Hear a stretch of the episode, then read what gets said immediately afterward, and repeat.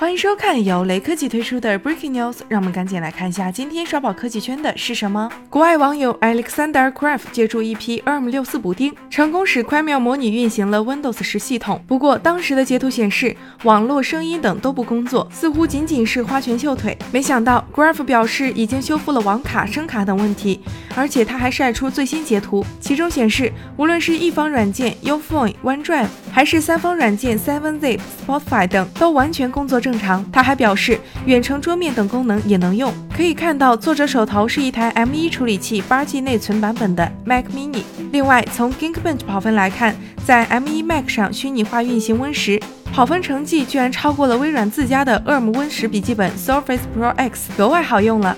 考虑到快妙的特点，恐怕 M1 Mac 虚拟运行 Linux 发行版也不在话下，就看有没有人愿意折腾了。雷科技编辑认为。Mac 安装 Windows 系统是很多用户的常规操作，毕竟 Mac 的生态圈相比 Windows 差距明显，更不用说一些冷门小众的软件了。理论上来说，M1 版 MacBook 安装 Windows 并不存在技术上的难题，主要取决于微软的态度。作为苹果的最佳开发者，不排除微软后续会给 ARM 版 Mac 提供更多支持，这样大家又多了一个买 M1 版 MacBook 的理由了。